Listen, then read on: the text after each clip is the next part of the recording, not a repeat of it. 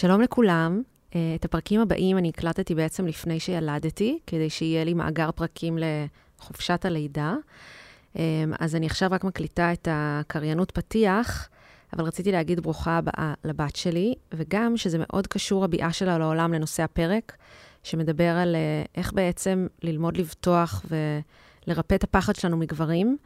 שהשלום שעשיתי עם גברים בשנה האחרונה, בזכות משחקות באש וגברים שהכרתי בקבוצה, היו חלק, היה חלק מאוד משמעותי בלידה הזאת. אז נעבור לפרק. ברוכים וברוכות הבאות. אני נרקיס אלון והגעתם למשחקות באש, מרחב בו גברים ונשים מסכימים להישיר מבט לנושאים נפיצים, כדי לרפא ולקדם את החברה בה אנחנו חיים ביחד. היום אנחנו נדבר על איך לרפא את הפחד מגברים, ובפרט מאיבר המין הזכרי.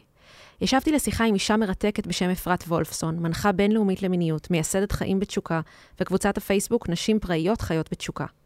אפרת הייתה בזוגיות אלימה, וגם אחרי שהצליחה לצאת, מצאה את עצמה שוב ושוב במערכות יחסים לא מטיבות.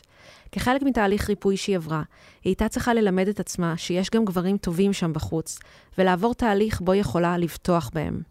בשיחתנו דיברנו על אסוציאציות שיש לנשים רבות על גברים, מתודות שונות שאותן היא מלמדת כדי לשנות אותם, ביניהם, לדבר עם היוני שלנו, ללמוד לקבל, להציב ולתקשר את הגבולות שלנו, ואיך כל זה קשור לאיך אנחנו מסתכלות על איבר המין הזכרי, ואיך אנחנו יכולות לשנות את זה. נעבור לפתיח ונתחיל. Won't you ask me to dance? Over here and take my hand. Say you like me, you better count the ways. Side to side, move your hips one, two, three. פודקאסט משחקות באש הוא בחסות הספר אישה חיה, סיפור אישי על גילוי המיניות ואיך החיבור שלנו לגוף משפיע על ההגשמה שלנו, מערכות היחסים וכל הביטחון העצמי. הספר נותן הצצה כנה וחשופה לתהליכי ריפוי עמוקים בזוגיות, חיבור לנשיות, ומגיע עם חוברת לכתיבת הסיפור האישי ותרגילים של חיבור לגוף. וכן, אני נותנת חסות לעצמי, כי אם אין אני לי, מי לי. ובמעבר חד נעבור לשיחה עם אפרת. אז uh, היום אני מדברת עם אפרת וולפסון, מנחת מיניות שגרה באוסטרליה, מייסדת חיים בתשוקה. והיום אנחנו נדבר על נושא מיוחד uh, וגם מאוד חשוב, שהוא איך לרפא את הפחד מגברים ומאיבר המין הזכרי. אני חייבת לשתף שאפילו אני לא בטוחה שיהיה לי את האומץ לכלול את החלק על איבר המין הזכרי ככותרת הפרק, למרות שזה יהיה חלק גדול משיחתנו. כי מצד אחד המשימה הזאת של ריפוי בין גברים ונשים נוגעת בי עמוקות, ומצד שני עדיין מצלצלת אצלי נורה אדומה כשאני רואה שמנחים נשים לא לפחד מאיבר המין הזכרי. כי נשים עדיין נרצחות וננסות, אז אני כזה, לא, תפחדו, ברור שתפחדו, יש לזה סיבה מוצדקת. אה, מצד שני, אני מבינה שיש פה משהו שיכול לאפשר לנו להגיע לעולם חדש, כל מה שקשור לריפוי פחדים אחד מהשני כגברים וכנשים. אה, אז אה, היי אפרת, אני ממש ממש שמחה שאת פה. אהלן, תודה על ההזמנה. אני שמעתי עלייך המון ואני עוקבת מרחוק גם. אז אני רגע רוצה שנתחיל בסיפור האישי שלך, לפני שאנחנו באמת נדבר על הכלים ש... שאת נותנת. Uh, מאיפה בכלל הגיע הצורך שלך לרפא משהו מול גברים, בהיסטוריה של היחסים שלך מול גברים? Uh, וואו, טוב, אז אני מגדירה את עצמי כבעלת uh, דוקטורט במערכות יחסים כושלות עם גברים. כן, עברתי כל מיני מערכות יחסים מאוד גרועות, שבוא נגיד הגרועה מביניהם הייתה כמעט עשור של זוגיות אלימה. עם אה, בעלי לשעבר. אמ, ועברתי שם כמובן הרבה מאוד טראומה, אמ, הרבה מאוד קושי, ואחרי ש... שיש לכם גם אה, ילדים יחד, נכון? גם, כן. יש שם גם שני ילדים, ותהליך הפרידה היה מאוד קשה, וגם אחרי שנפרדנו אה, האלימות המשיכה, כאילו זה ממש היה סאגה לא פשוטה וארוכה. וגם אחרי שנפרדנו, אז המשכתי להיכנס לכל מיני מערכות יחסים כאלה עם גברים שלא מדויקים לי. כאילו איזה מין, אה, כל פעם לחזור על הסייקל הזה של משהו לא בדיוק זה ולא מדויק, והמשכתי להיפגע כל הזמן בתוך קשרים. ובאיזשהו שלב כאילו הבנתי שהמחנה שה, המשותף לכל המערכות יחסים הכושלות האלה הוא אני. רק את היית בכולם. למרות ש... שזה שיח שנורא נזהרים ממנו, כי אנשים נורא נזהרים שנשים לא ירגישו חס וחלילה אשמות כשהן נמצאות במערכת יחסים אלימה. מאוד, זה מאוד מאוד חשוב, אני מדברת על זה גם בעצמי, שכאילו, כשאני נמצאת במערכת יחסים אלימה, זה יכול לקרות גם לנשים מאוד מאוד מצליחות, מאוד אה, אינטליגנטיות, מאוד חכמות, כן, זה כאילו, אמ, אבל עם כל זה, יש גם לנו איזשהו צד, זאת אומרת, יש משהו שמשך אותי לתוך זוגיות כזו. נגיד, אם היום הייתי פוגשת את בעלי לשעבר, לא הייתי נכנסת לזוגיות הזו. שזה קשור לדעתך שזה... לאופן שבו גדלת או משהו כזה? אני חושבת שזה קשור בעיקר לערך עצמי, ולא להיות מסוגלת להעריך אותי ולתקף את עצמי. זאת אומרת, לתת לעצמי תוקף, כי אחד הדברים שקורים באלימות נפשית, זה שאנחנו נותנות את הסמכות למי שנותן לנו אישור, אה, לבן אדם האלים, לגבר או לאישה האלימה שאנחנו נמצא, נמצאים איתה. אה, אז זה אחד הדפוסים הגדולים שמשך אותי לשם. אה, אבל אם אני אחזור כאילו לשאלה המקורית של בעצם מה גרם לי לרצות לרפא, אז מעבר לזה אני גם חושבת שכל אישה, כאילו גם אם אנחנו לא היינו בזוגיות אה, אלימה או נוראית, יש לנו סוג של, אה, אני קוראת לזה כזה, הטראומה הנשית הקולקטיבית, כן? כאילו אנחנו חלק מחברה שבה נשים, כמו שאמרת מקודם, נרצחות ונאנסות ודברים נוראים ברחבי העולם. ויש לנו איזושהי טראומה ופחד עמוק שורשי מגברים. אני מאמינה שזה רב דורי וזה עמוק עמוק בתוכנו, גם אם לא חווינו טראומה מסוימת. אה, אז היה לי כאילו גם מלא סיבות אישיות, כאילו, וטראומות אישיות, אבל גם את הטראומה הנשית הקולקטיבית ש, שסחבתי איתי. אה, וזה גרם לי לרצות לרפא את מערכת היחסים הזו, ואם אנחנו כן בכל זאת נתייחס לאיבר המין הזכרי, אז גם שם אה, היה לי יחסי אהבה שנאה. רגע, אז אנחנו, אה, ברור שאנחנו נתייחס לאיבר המין הזכרי, אל תדאגי, רק אמרתי שאני לא בטוחה שאני אשים את זה בשם הפרק, אבל לפני איבר המין, אני רוצה רגע שכן נתייחס שנייה למול גברים כמכלול שלם. אמ, אז mm-hmm. רגע, את הבנת שיש משהו אצלך שאת רוצה לשנות, כי את ראית שגם כשמצאת את התושייה והכוחות, שזה ממש לא מובן מאליו, במיוחד עם ילדים, לעזוב את המערכת יחסים האלימה, אה, עדיין לא היית מרוצה מהמערכות יחסים שאת מצליחה בעצם להיכנס אליהן. אז מה עשית? בעצם איך, איך התחלת לשנות את זה? אוקיי, okay, אז uh, קודם כל uh, עשיתי מלא מלא דברים, אבל הייתי אומרת שהדברים העיקריים שממש היו Game Changers כאלה, זה דבר ראשון, התחלתי להתחבר אליי, לגוף שלי ולאנרגיה המינית שלי, והתחלתי לדבר עם הווגינה שלי, שזה אולי נשמע קצת מוזר, אבל uh, זה ממש משהו שאני עושה ברמה יומיומית, כאילו להיות בתקשורת עם האיברים המיניים שלי. ומה שקורה כש, כשהתחלתי להיות בתקשורת עם האיברים המיניים שלי, זה שמצאתי סוג של, אני קוראת לזה המסלול המהיר, כאילו, לתוך הקול הפנימי העמוק ביותר שלי. וואו. זאת אומרת, התחלתי לשמוע את האמת הפנימית שלי, מבפנים, מתוך הגוף, וספציפית מתוך האיברים המיניים. וזה יכול להישמע נורא מוזר ורוחניקי, אבל כאילו יש לי מלא נגיד עוקבות ותלמידות שכתבו לי, פעם ראשונה ששמעתי אותך אומרת את זה, חשבתי, וואי, זה נשמע ממש הזוי, אבל אז ניסיתי את זה, ווואלה, זה עובד. לא, אבל מי שרוצה לנסות את זה, אז תתארי קצת איך זה נראה. נניח אני עם עצמי, ואני אומרת לה, היי, מה שלומך? אז איך, איך זה נראה? אז ככה, אמ, אני מציעה להתחיל מלשים יד אחת על הלב, ויד שנייה על היוני, על הפתח של הפוט, בוא נגיד, או על האזור של הרחם. ופשוט לעצום עיניים ולנשום לשם. אז אני נושמת כמה נשימות אל הלב, ועם הנשיפה מורידה את הנשיפה, מדמיינת את האוויר ממש יורד למטה עד לאזור של הרחם והפוט, ועוטף את כל המרכז המיני שלי, ופשוט מתחילה כזה להקשיב פנימה ולדבר איתה. אז אני יכול להיות מין, אה, היי, מה נשמע? ממש כמו שאמרת. או מה שלומך? יש משהו שאת צריכה להגיד לי כרגע? יש משהו שאני צריכה לדעת כרגע? Um, אני יכולה להגיד לך שבפעם הראשונה שעשיתי את זה, זה היה בסדנת ביצת הג'ייד הראשונה שהלכתי אליה,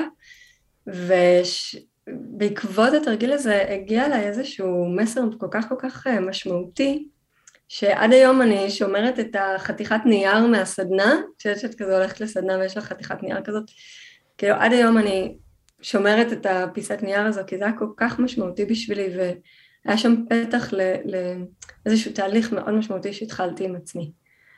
ו... אבל רגע, את אמ, שואלת, ואז פתאום נשמע קול בתוכך? זאת אומרת, איך את שומעת את התשובה? אוקיי, okay, אז זו נקודה מאוד חשובה. אנחנו לא תמיד נשמע איזושהי תשובה בהכרח, אלא יכול להיות שפשוט, אה, קודם כל, תשובות יכולות להגיע כזה אחר כך, אה, ודבר שני, יכולות לעלות כל מיני תחושות מסוימות בגוף, או מילים מסוימות, או דימויים מסוימים, זאת אומרת, זה, התשובות יכולות להגיע בכל מיני דרכים. ואנחנו רוצות אה, לעשות את התרגיל הזה לא כדי לשמוע תשובה, אלא בשביל החיבור. זאת אומרת, המטרה של התרגיל הזה הוא לעשות אותו. כאילו, הוא עומד בפני עצמו, ולא כדי לשמוע איזושהי תשובה. אז כאילו, אי אפשר להיכשל בתרגיל הזה במילים אחרות, וזה מאוד מאוד חשוב. אז אה, אני מציעה, ל... אם יש פה אישה שרוצה לנסות את התרגיל הזה, אגב, גברים, אתם גם יכולים לעשות את זה, עם איבר המין שלכם. יד על הלב, יד על איבר המין, ופשוט לנשום ולהזרים מלא אהבה לאזור הזה, ולהתחיל איזושהי שיחה, איזשהו שיח, להתחיל ליצור מערכת יחסים, חיבור, קשר, עם החלק הזה של הגוף. ואז יגיעו תשובות, לפעמים באותו רגע, לפעמים במהלך היום, לפעמים לא מיד, לפעמים בכלל לא, אבל עצם זה שאת בעצם יוזמת את התקשורת הזאת, משהו קורה מזה בעצם, נכון? אז איך את הרגשת ש- שזה השפיע לך על, על הקטע הזה של היחס עם גברים? אז ככה, אני תכף אענה, אני רק אציע קודם, אה, בסוף התרגיל, אחרי שאנחנו מסיימים במשך כמה דקות אה, להיות ככה, אני מציעה גם לרשום, זאת אומרת, mm. ממש כתיבה חופשית של איזה חמש דקות, 아, אה, ולפעמים תוך כדי כתיבה גם עולים כל מיני דברים, אז את יכולה לדמיין שאת כותבת לעצמך מכתב מהווגינה שלך, כאילו אם הווגינה הייתה יכולה לדבר, מה הייתה אומרת וואו. לי? או אם, או אם גבר, אם איבר המין שלי היה יכול לדבר, מה הוא היה אומר לי? Um, ושם עולים עוד מלא דברים לפעמים. אז איך זה קשור למערכת יחסים עם גברים? אני רק אז... רוצה אה, להגיד, יכול להיות שגם יכול לעזור למי שפחות מתחברת לכתיבה, לרקוד. כי לפעמים שיש תזוזה של הגוף, גם מגיעים אלינו מסרים. לגמרי. זה יכול להיות מדהים, או כל סוג של תנועה, לצאת להליכה, לצאת כאילו, לגמרי, כן. להיות בגוף, קם. מדהים. זה יכול להיות. את, אגב, אני רק רוצה, חשוב לי להגיד, למרות שזה נושא בפני עצמו, שאחד הדברים שאת משתפת בהדרכות שלך, זה שהשיחות האלה עם הווגינה יכולות אה, להיות גם פתח לעוד דברים, אז גם לבריאת מציאות, וגם אה, לריפוי, לריפוי קנדידה, לריפוי דלקות, לריפוי פטריות. אז אני רק שמה את זה רגע כחלון צד למי שהנושאים האלה מעניינים אותה, זה דברים שאפשר אה, למצוא בחומרים שלך, אבל אנחנו נחזור לריפוי מול הגברי, כי זה... סבבה. כן, לגמרי. האמת שזה מצחיק שאת אומרת את זה, כי כשאני מעבירה כל מיני הדרכות בקבוצה על מלא מלא נושאים, זה נדיר שאני לא באיזשהו שלב אגיד, כן, תדברי עם הווגינה שלך, זה יעזור. כן, זה הטגליין המרכזי, כן. אמ, אוקיי, מדהים. אז עכשיו, אז עכשיו את אומרת איך זה מתקשר ל, לריפוי מול הזכרי. אוקיי, אז זה מתקשר ככה. קודם כל, אה, דיברנו מקודם קצת על הדפוס שבעצם הכניס אותי מערכות יחסים כושלות.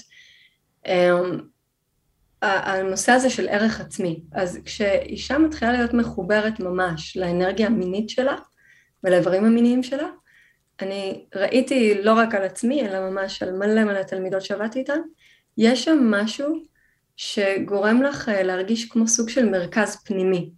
עכשיו, כשיש לי center פנימי חזק ויציב, אני יכולה לסמוך על עצמי הרבה יותר מול גברים.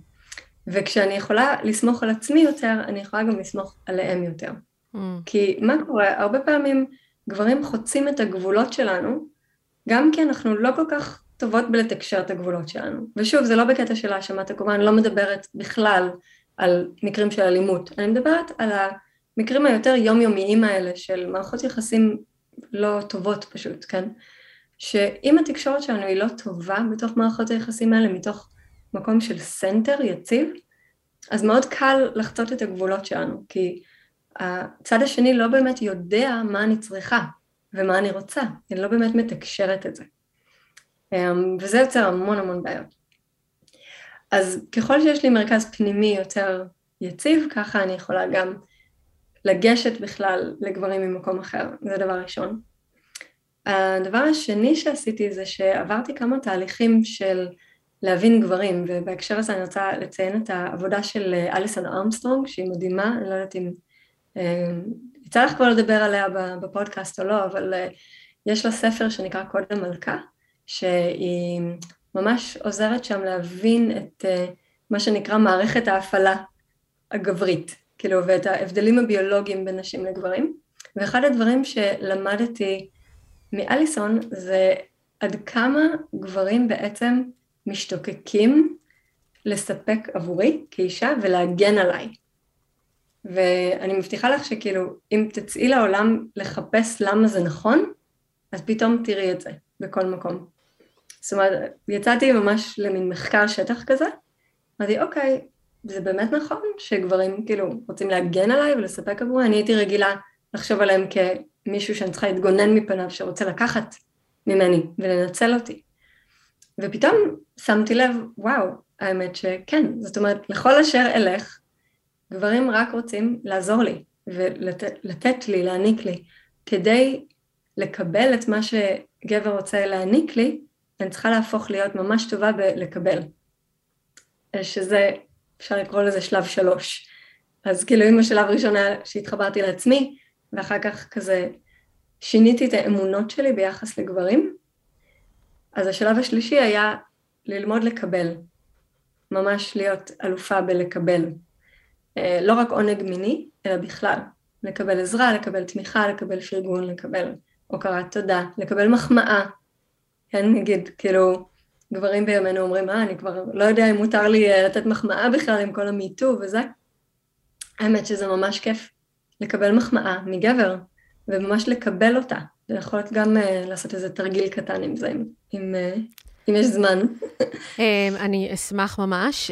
אני כותבת לנו בצד תרגיל קבלה. אני רק רוצה לשאול אבל, כי בטוח uh, יש נשים מסוימות שישמעו את מה שאת אומרת ויגידו, מה, אבל זה נורא מחליש. Uh, להגיד uh, עכשיו... גברים רק רוצים להגן עליי, מה, מי אמר שצריך להגן עליי? אני אישה חזקה, אני יכולה גם להגן עליהם לפעמים, אני יכולה להגן על עצמי. אז איך את מתייחסת לזה? תראי, קודם כל זה נכון, אנחנו לא צריכות, במרכאות, שיגנו עלינו. אבל uh, האמת שזה ממש כיף לקבל את זה. למשל, אם אני יוצאת עם בן הזוג שלי לאיזושהי מסיבה, והבן הזוג הנוכחי שלי, הבריא והיציב, אמ, אז זה כיף לי לדעת שהוא שומר עליי מכל מיני סליזיות אפשרית שסביבי, mm-hmm. למשל. אמ, אני לא צריכה שהוא ישמור עליי, אני יכולה בהחלט uh, לשמור על עצמי, אבל זה ממש כיף לקבל כן. את העזרה הזאת. זה, um, אם אני יוצאת מהאוטו עם uh, שקיות, אני יכולה לסחוב את השקיות האלה לבד, או עם איזה ארגז גדול של קניות, אבל איזה כיף לי שהוא בא ולוקח את זה ממני, כי יש לו כמויות טסטוסטרון פי 20 בערך לגברים מאשר לנשים. אמ, והטסטוסטרון אחראי על הגודל של השרירים, אז זה לא סתם שלגברים יש יותר כוח פיזי בהכללה. אבל, אמ, אבל אז, אמ, זאת אומרת, דווקא אני רוצה שתעשי את ההבחנה בגלל שאת יצאת ממערכת יחסים אלימה, כי יש נשים שנמצאות בקשרים באמת מאוד אה, הרסניים, והגבר עושה כל מיני דברים בשם ההגנה עליהן. כאילו, אני אשים לב אם את מתכתבת בטלפון, אני אגיד לך לא ללכת לפה ולא ללבוש את זה. אז איך... אה, אה, שוב, אני מצטערת אם אני מקשה, זה פשוט נראה לי חשוב לעשות פה את ההבחנה. כן. זה מעולה לעשות הבחנה. אני לא מדברת על uh, מצב של לשלוט בך. זה לא הגנה. שליטה זה לא הגנה. אם גבר מנסה לשלוט בך ולהגיד לך לאן ללכת ואיך להתלבש ומה לעשות, זה um, מסוכן וזה גבר שעדיף להתרחק ממנו. Um, אבל גברים בריאים שאין להם אה, הפרעת אישיות או אה, אלימות או, או שליטה, הם רוצים להגן, לא לשלוט, וזה באמת שני דברים שונים. ותשימי לב מה קורה בזוגיות שלך, כי אני יודעת שאני, אה, בזכות זה ששיניתי את ההבנה הזאתי, יכלתי ממש להעריך דברים שבן הזוג שלי עושה עבורי. אני יכולה לתת דוגמה קטנה, שממש בתחילת הקשר שלנו, אני הייתי באיזה עיר אחרת ובאתי להתחיל לנסוע חזרה הביתה, מרחק של שעתיים, ובן הזוג שלי אמר לי בטלפון כזה, תיזהרי, יורד גשם, ממש כזה, תנהגי לאט, יורד גשם. עכשיו, בזוגיות קודמת אולי הייתי מתעצבנת עליו, כאילו, מה, הוא חושב שאני ילדה, שאני לא יודעת לנהוג, אני שמה לב שיורד גשם, כאילו, למה הוא צריך להגיד לי, וכל זה. ובגלל שהייתה לי את התובנה הזאת, הידיעה הזאת לגבי הצורך שלו להגן עליי, אז יכלתי להעריך את זה. אמרתי לו, וואי, מותק, ממש תודה שאתה מנסה לשמור עליי, ואני ממש מעריכה את זה. וזהו, ולא לעשות מזה עניין. וזה היה רגע של חיבור וקרבה בשבילנו במקום ריב פוטנציאלי. Mm. אז לפעמים כשאנחנו כל כך מנסות להיות, uh, אני אישה עצמאית שיכולה הכל לבד, אז נחשימה, כאילו, אז באמת, ישאירו אותך לבד, לעשות הכל לבד. כן. אבל את uh, הופכת להיות אישה שהיא גם חזקה וגם עצמאית, וגם יודעת לקבל עזרה ותמיכה, והגנה ואכפתיות, אז את תקבלי עזרה ותמיכה והערכה ואכפתיות וכל כן. הדברים האלה. אז באמת בואי ניקח את זה לאיבר מין, אמ, שבאמת, אחד הדברים שאת אומרת זה שבעצם מה שאנחנו מרגישות כלפי גברים, אנחנו עושות את ההשלכה הזאת גם לאיבר המין שלהם. ובאמת כשמסתכלים על איבר המין, אמ, את יודעת, אם אני חושבת על המערכת יחסים האוטומטית שעולה לי מול איבר המין אה, של הגבר, זה לא מערכת יחסים שאני חושבת על קבלה בהקשר הזה. אני חושבת, אה, את יודעת, זה כאילו מרגיש, אה, הוא רוצה להיכנס אליי, הוא רוצה ממני משהו, ואני צריכה כל הזמן לבדוק אם זה מתאים לי. הוא זקוק למשהו ממני, מבינה? זאת ה, זה האוטומט שעולה לי, אני לא יודעת אם זה מה שעולה להרבה נשים שאת פוגשת, אבל בואי תדברי קצת על זה. בוא נעשה איזה מבחן קטן uh, למאזינות, כאילו, כן. וגם למאזינים. ככה, אוקיי, אז בואי, uh, כל אחת, תשלימי את המשפט הבא, הדבר הראשון שעולה, אוקיי, ונרקיסט יכולה להגיד לי מה עולה לך, איבר המין הזכרי הוא, מה הדבר הראשון שעולה? עלה לי שתי מילים. Uh, מצד אחד באמת מפחיד, ומצד mm-hmm. שני, מרתק. Mm-hmm. זה השני mm-hmm. דברים שעלו לי.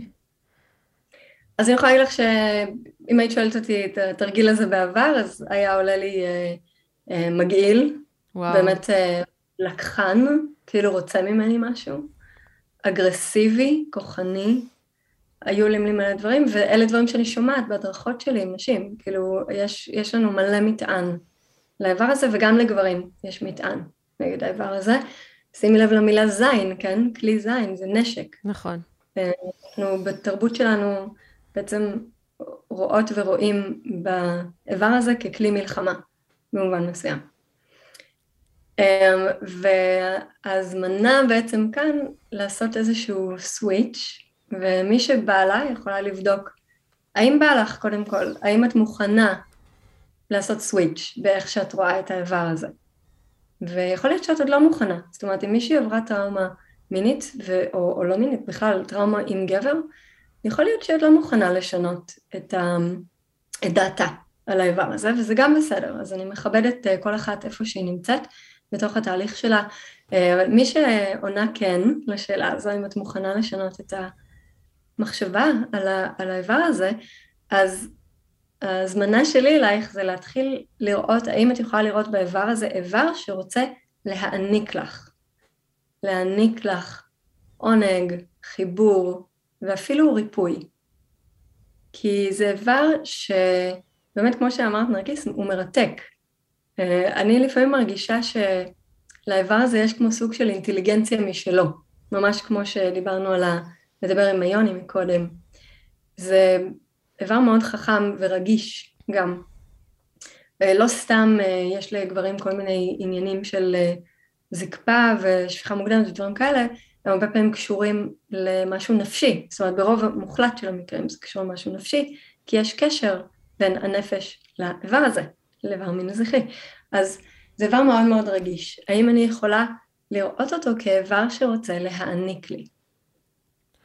אבל איך אני, איך אני יכולה לראות אותו כאיבר שרוצה, אני, זאת אומרת, אני יכולה לראות את הבן זוג שלי כאדם שרוצה להעניק לי, זה אני ממש מבינה. אה, או את הידיים שלו, או כל מיני דברים כאלה, אבל מה זה איבר שרוצה להעניק לי? כי אם בסופו של דבר הוא רוצה עכשיו שנקיים יחסי מין, ואני לא רוצה שנקיים יחסי מין, אז איך הוא רוצה להעניק לי בדיוק?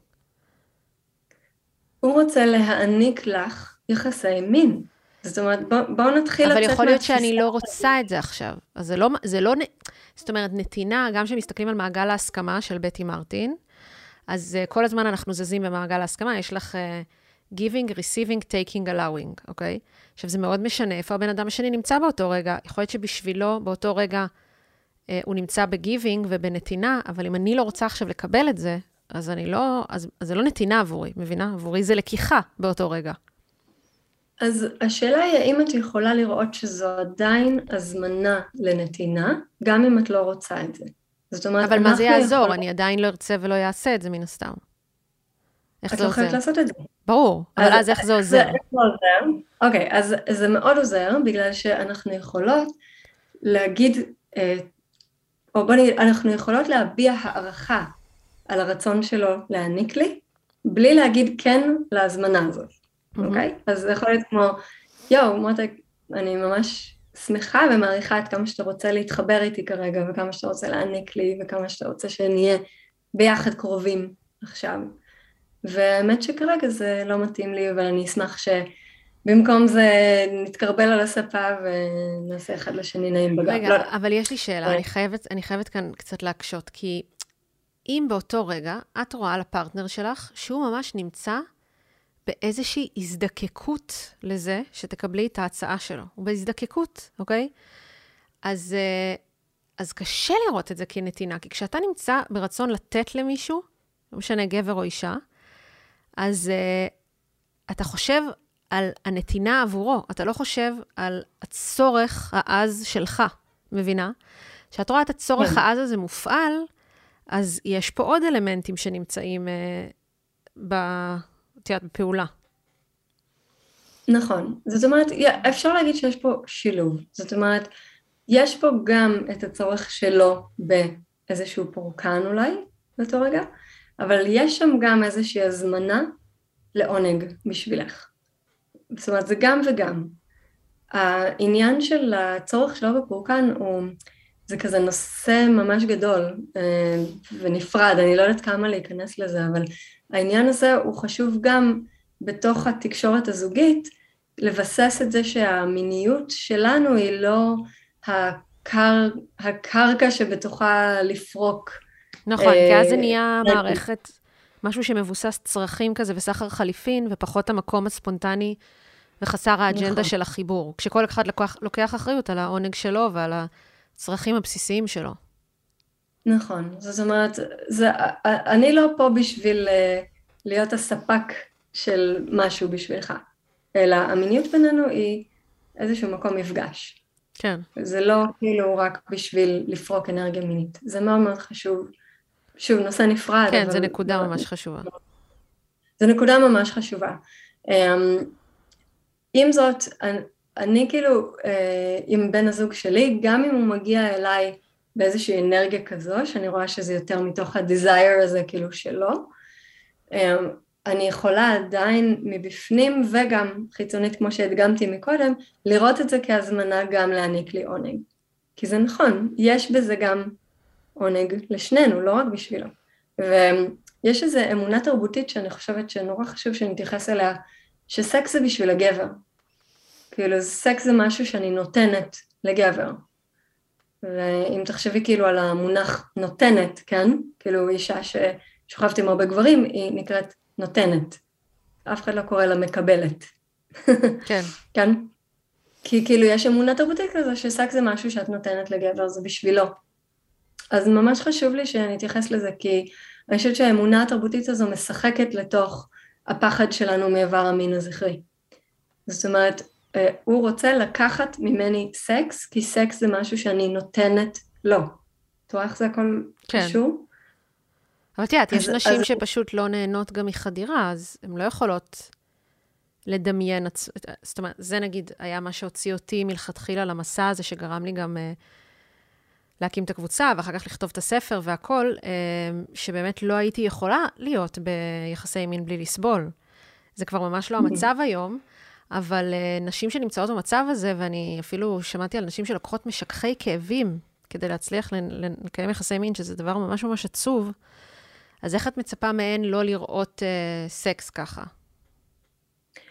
Um, אני אגיד יותר מזה, יש נשים שגם, uh, אם הרבה נשים הולכות נגיד לרופאת נשים, היא תיתן להן תרופה, um, משחה מאלחשת, לשים על הבגינה, ולכי תמשיכי לשכה, כן, זה נורא, אני שומעת את זה יום יום, באמת.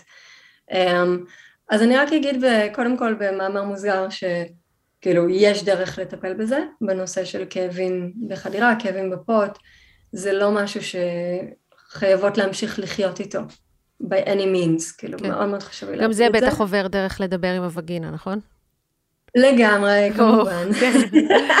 כן. אחת הדרכים, ובאמת, כאילו, נעזרתי להרבה מאוד נשים בנושא הזה, וזה ממש לא מחויב המציאות. אבל זה באמת הערה צדדית. אמ, אם כרגע יש פה מישהי מהמאזינות ש, שחווה כאבים בחדירה, או שחדירה זה לא משהו שבכלל נעים לה, זאת אומרת, לפעמים גם אין לך כאבים, אבל פשוט אין תחושה בתוך הנרתיק. זה גם מאוד מאוד נפוץ, שוב, גם מאוד אפשר אה, לשפר את זה, אבל אה, אז עדיין זה לא מוריד מהעובדה שיש פה איזושהי הזמנה מצד הפרטנר, אוקיי? כאילו ההזמנה היא כן לעונג, כי בפוטנציאל כשהכל בסדר והכל בריא והכל טוב, אז זה יכול להיות אחד הדברים הכי מענגים ביקום לאישה כשגבר נכנס לתוכה עם איבר המין שלו. אמ, וזה יכול להיות חוויה אפילו של ריפוי מאוד מאוד עמוק. זאת אומרת, כשאני התחלתי לראות את איבר המין הזכרי כאיבר שרוצה להעניק לי, אז uh, התחלתי לדמיין אותו כסוג של, uh, כמו מין מטה כזה של אור, יש, uh, מדברים על המילה לינגאם, כן. שזו מילה בטנטרה, המילה בסנסקריט לאיבר המין הזכרי, המשמעות המילולית של המילה הזו זה סימן, וגם נאמר על זה שזה סוג של מטה של אור, וממש דמיינתי את זה, זאת אומרת שבן הזוג שלי היה נכנס לתוכי, הייתי מדמיינת את איבר המין שלו כסוג של מטה של אור שממלא אותי באור, וביקשתי ממנו גם לדמיין את זה יחד איתי, והכוח של הדמיון פה הוא מאוד חזק, כי זה מזיז את, ה, את האנרגיה בעצם. אמ, ופשוט היו שם חוויות מדהימות, כאילו של פתאום כל מיני זיכרונות ישנים, או אפילו הייתי אומרת, היה פעם שעלה לי מין זיכרונות שהרגשתי כאילו שהם לא שלי, אפרופו הטראומה הנשית הקולקטיבית, כאילו כל מיני דברים קדומים כאלה פתאום עלו בתוכי, דברים ממש עתיקים, לא קשורים לחיים הנוכחיים שלי. אמ, והרגשתי שהדברים האלה עולים כדי להשתחרר ממני, אה, בכי, רגשות, כל מיני כאבים ישנים, היה לי איזשהו כאב אה, כרוני באזור של צוואר הרחם, בפנים, והכאב הזה נעלם זאת אומרת, גם בזכות דברים אחרים שעשיתי, כמו התרגולים ביצת הג'ייד וזה, אבל הרבה כאילו אחרי תרגול כזה עם הפרטנר שלי. אז יש שם, יש שם פוטנציאל של ריפוי וחיבור ועונג מאוד מאוד מאוד עמוק, שאנחנו מסכימות לראות כך את איבר המין הזכרי. תגידי, יצא לך פעם uh, לעשות, כמו שעשית עם, ה... עם היוני, גם לדבר עם הלינגה? שאני אדבר בעצם כן. עם הלינק של בן הזוג שלי? כן. Uh, כן, כן, מלא, האמת. אני אוהבת, uh, אני קוראת לזה אהבת לינגאם על הדרך, כזה. כן. אז אני אוהבת כאילו מאוד לתת המון המון אהבה והערכה לפין של uh, בן הזוג שלי. יש לו אפילו שם, אני לא אציין אותו כי זה קצת אישי, אבל... um, ואני לפעמים מדברת איתו, אה, הוא גם עושה את זה לאיבר המין שלי, דרך אגב. אה, אני לפעמים מדברת איתו, אה, אומרת לו בוקר טוב, כזה נותנת לו אהבה והערכה, אומרת לו מילים טובות. ויש בינינו איזושהי הבנה והסכמה ברורה שאם אני נוגעת באיבר המין שלו זה לא עכשיו אומר הזמנה לסקס עם חדירה, כן? אז, אז הוא מאוד אוהב את זה, וזה משהו שאנחנו ככה עושים אחד בשביל השנייה הרבה, את ההערכה הזאת לאיבר מין אחד של השנייה. לפעמים אני נגיד יכולה לשכב ולשים את הלב שלי על איבר המין שלו, mm. ופשוט כזה לחבר בין הלב שלי לאיבר המין שלו, וזו הרגשה ממש ממש מדהימה. ועוד דבר שאפשר לעשות, אה, אם נגיד אתם שוכבים אחד ליד השנייה, אה, או אפשר לעשות את זה גם אישה ואישה, גבר וגבר, לא משנה, אפשר לשים יד אחת על הלב שלך, ואת היד השנייה על איבר המין שלו, והוא עושה את אותו דבר, הוא שם יד על הלב שלו ויד על איבר המין שלי, ופשוט לנשום ביחד. כאילו נושמת אל הלב שלי, ואז מהיד השנייה מעבירה את זה אליו, וזה סוג של נשימה מעגלית כזו, זו גם יכולה להיות, אה, זה יכול להיות תרגיל מאוד מאוד מחבר לזוגות, שממש כזה מחבר אותנו לאיבר המין אחד של השנייה. אז בעצם אחד מהדברים שאת אומרת זה שבנוסף לריפוי מול גברים, כשאנחנו עושות את הריפוי, זה גם מייצר בעצם ריפוי פנימי בתוכנו, עם מבטים בתוכנו שהם לא פתורים. שאני בטוחה שזה גם הדדי כלפי גברים, וזה באמת אה, מדבר על החשיבות הזאת של הריפוי גברי ונשי, זכרי נקבי. אמ, את הרגשת שהיה שינוי מסוים בריפוי אה, של הזכרי בתוכך? וואו, כן, מאוד, מאוד. זאת אומרת, ממש הרגשתי שהזכרי בתוכי כמו קיבל סוף סוף אה, מקום, והפסקתי כמו לסרס את עצמי, כן? כי כאילו הייתי, אני, אני חושבת שהייתי פשוט לא מכבדת את החלק הזה בתוכי. כאילו היותר משימתי, היותר כזה, אולי, אה, את יודעת, ממוקד מטרה, וכאילו, הייתי קצת אה, אפילו מזלזלת בחלק הזה בתוכי. וגם, בנוסף, בהקשר של מיניות, לא כל כך הייתי נותנת לחלק הזה להתבטא. זאת אומרת, הייתי בעיקר במיניות יותר במקום כזה של התמסרות וקבלה וכזה יותר מחוברת לנקבי, ופחות כזה הייתי שם בשבילו. כאילו ממש להיות שם בשבילו, להחזיק לו מרחב יציב, נוכח ו, וחזק. זאת אומרת, זכרי. ומה שמדהים זה כש, כשאת עושה את זה עם גבר, מחזיקה לו מרחב יציב, נוכח ומאוד אה, אוהב, כדי שהוא יוכל להתמסר בתוך זה, אז זה מאוד מחבר את הגבר ללב שלו, זאת אומרת לאנרגיה הנקבית וללב, כי הרבה נשים נגיד אומרות לי, איך אני יכולה להעמיק את מעשה האהבה ושיהיה פחות כאילו רק לזיין וללכת לישון ויותר כזה ממקום של לב, של חיבור, של כזה חיבור לב עמוק בוא נגיד. ואני, אחד הטריקים בוא נגיד שמצאתי שם זה כשאת מתחברת לזכרי הפנימי, לזכרי הבריא, לא הזכרי, את יודעת, תזזיתי, אלא הזכרי הבריא של להחזיק מרחב נוכח ויציב ואוהב, אז הגבר שאיתך יכול להתמסר ולרגע ולהתחבר ללב שלו ולחבר את איבר המין ללב. אז אה, זה מה שאנחנו עושות נגיד בעיסוי לינגאם או בעיסוי פרוסטטה, שזה דברים שאנחנו יכולות לעשות עבור הגבר שאיתנו כדי אה, לתת מלא אהבה ללינגאם שלו, למשל, או עיסוי אשכים. יש כל מיני דברים שאנחנו יכולות לעשות כדי לפתוח את, ה, את המרחבים האלה של אנרגיה זכרית בריאה בתוך המיניות. תגידי, ואיך את היום מול גברים? זאת אומרת, אני מבינה שיש לך זוגיות מהממת, אבל באופן כללי, מה את מרגישה מול גברים? וגם, האם זה השפיע על איך שאת מרגישה מול האקס שלך? מרחוק, כמובן, שאתם בטח, כמובן, לא בקשר, אבל אם זה שינה משהו בפרספקטיבה שלך. אמ, אז ככה, אז עם הזוגיות כמובן הנוכחית, אז זה מאוד מאוד השפיע, כי זה ממש, אני עברתי את תהליך הריפוי שלי מול גברים ואיבר מין זכרי לפני שהכרתי אותו, לשמחתי. אז ממש מההתחלה יכלנו לבנות משהו אחר מכל דבר אחר שאי פעם יכלתי לבנות. אז כן, אז לכן הזוגיות כל כך מהממת, ואגב, גם לא מושלמת, חשוב לי להגיד. כאילו, גם לנו יש אתגרים, קשיים כמו לכולם. אמ, אבל בהחלט זוגיות בריאה ומדהימה. אמ, מול גברים אחרים, אני, אני פשוט ממש מאוהבת בגברים. זאת אומרת, יש לי hmm. ידידים שאני אוהבת, אה, קולגות, כאילו, איש שיווק גבר, לא יודעת, כאילו, יש גברים שתומכים בעסק שלי. אמ, אני פשוט ממש אוהבת גברים, וככל שאת אוהבת גברים ומעריכה אותם, ככה הם יותר אוהבים אותך. זה ממש ככה. כן, ככה כאילו. זה על כל בני האדם, מן הסתם גם מערכת ההפעלה של נשים פועלת ככה. נכון, כן, לגמרי. כן. אני גם עובד הפוך. כן. וזה פשוט כיף, כאילו, להיות מוקפת בגברים שאני אוהבת. אמ, עם האקס שלי זה קצת יותר מורכב, לא יודעת כמה להיכנס לזה, אבל uh, הוא מאזן של גברים לא בריאים, בוא נקרא לזה. אז זה גבר שאולי חשוב בעצם לציין את זה.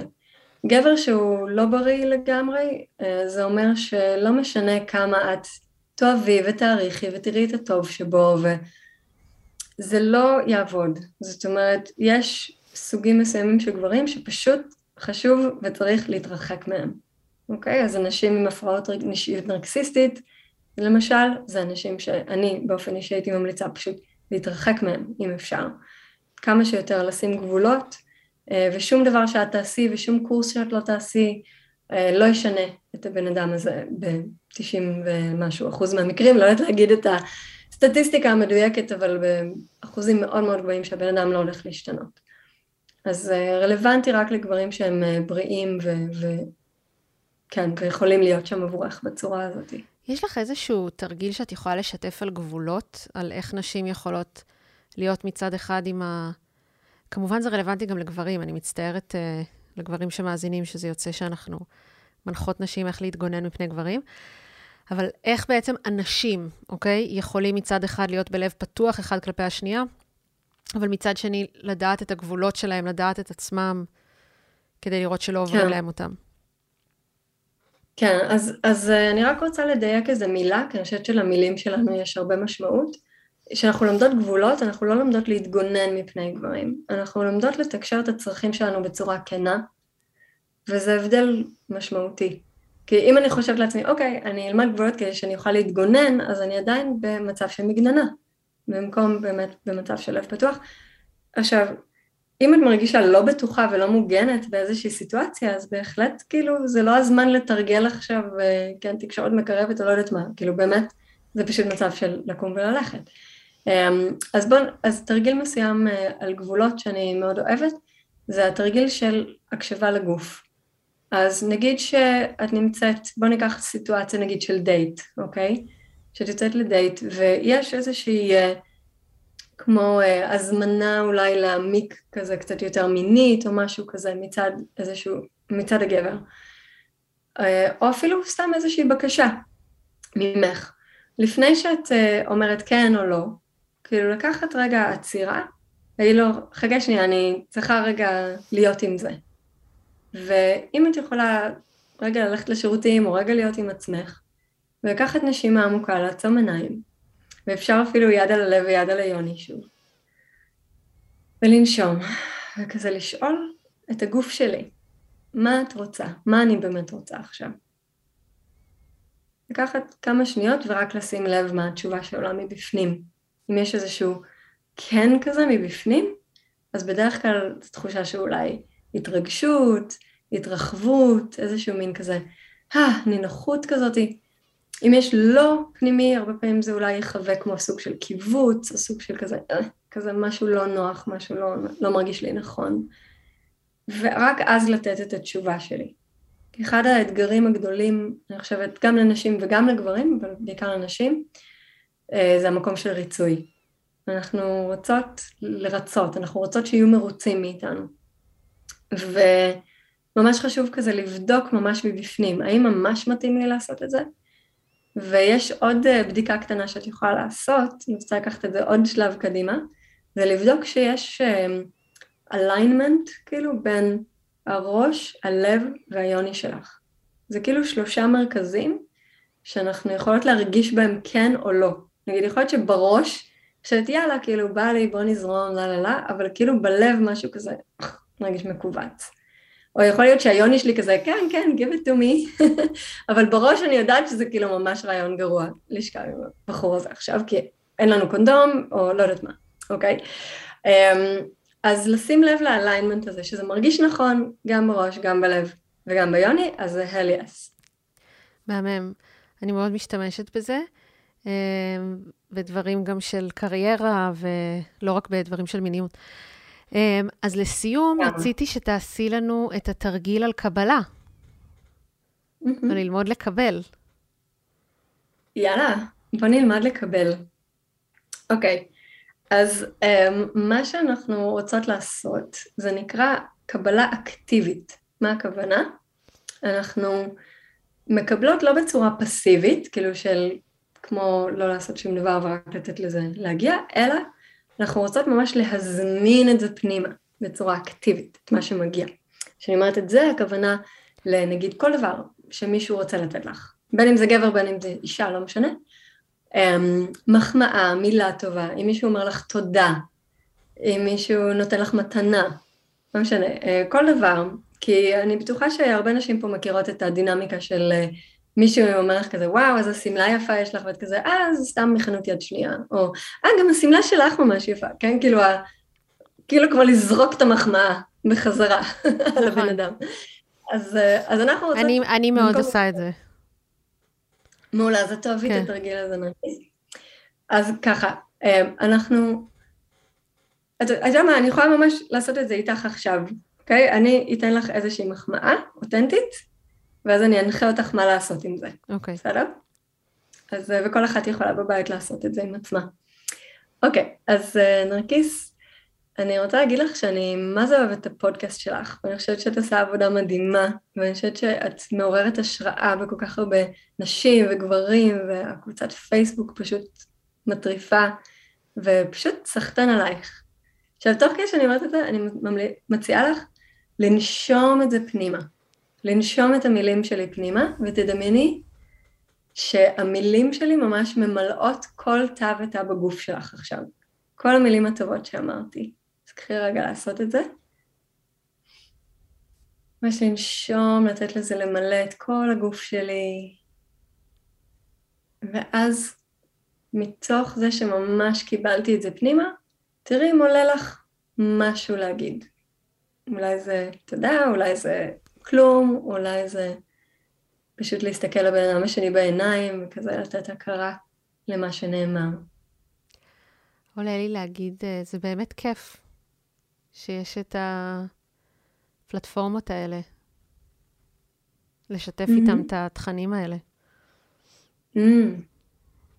מדהים, זאת אומרת, בעצם זה שנתת לעצמך לקבל את המחמאה, אז יכלת פשוט להיות כזה, וואלה, כן, כאילו, אני באמת מדהימה, תודה. ואם את רוצה לקחת את זה למתקדמות, אז uh, את יכולה אפילו בסוף של, אחרי שאמרת מה שאמרת, את יכולה גם להגיד, ספרי לי עוד. כאילו להזמין עוד. מעניין. להזמין עוד מהטוב. כאילו, וואי, תודה, כן, ספרי לי עוד. וזה רגל מדהים כשאנחנו מתחילות לעשות את זה, כי כשאת הופכת להיות אישה שיודעת לקבל ומזמינה עוד מהטוב, אז נחשי מה קורה, כאילו עוד טוב מגיע, וואו. איזה כיף. כן. אז זה ממש כיף. ואני יכולה להגיד לך, אגב, בתור מי שנתנה לך עכשיו את המחמאה, זה ממש כיף שאת קיבלת אותה, בשבילי. זה לא כיף להיות בצד של uh, מי שזרקו עליו בחזרה את המחמאה או את הדבר שאני רוצה לתת. Mm. זה לא mm. כיף להיות בצד של לא, את לא מקבלת את מה שיש לי לתת לך. כן. אז, אז את תראי שאם את תלמדי לקבל כל אחת, את, את uh, נותנת מתנה מאוד גדולה למי שסביבך. Won't you ask me to dance? Get over here and take my hand. מה שמדהים בעיניי בתהליכים האלו של שלום בין גברים ונשים, זה שאנחנו חושבות או חושבים שאנחנו עושים משהו בשביל מישהו חיצוני מאיתנו, אבל חלק מובנה בתהליך הזה הוא שאנחנו מרפאים את החלקים האלו בתוך עצמנו, וככה יכולים לזכות בחוויית חיים שלמה יותר. תודה שהייתם איתנו. לתיאור הפרק אני מצרפת קישור להזמנת הספר שלי, אישה חיה, שמדבר על תהליך אישי של גילוי המיניות ויחסים בין גברים ונשים, ומגיע גם בגרסת אודיו, שזה ממש כמו להאזין לפודקאסט הזה. תודה לאפרת וולפסון על הריאיון הזה, תודה לאלון עיני המדהים על העריכה. אתם מוזמנים להצטרף לקבוצת הפייסבוק שלנו משחקות באש ולהמשיך את הדיון על יחסים, גברים, נשים ומיניות.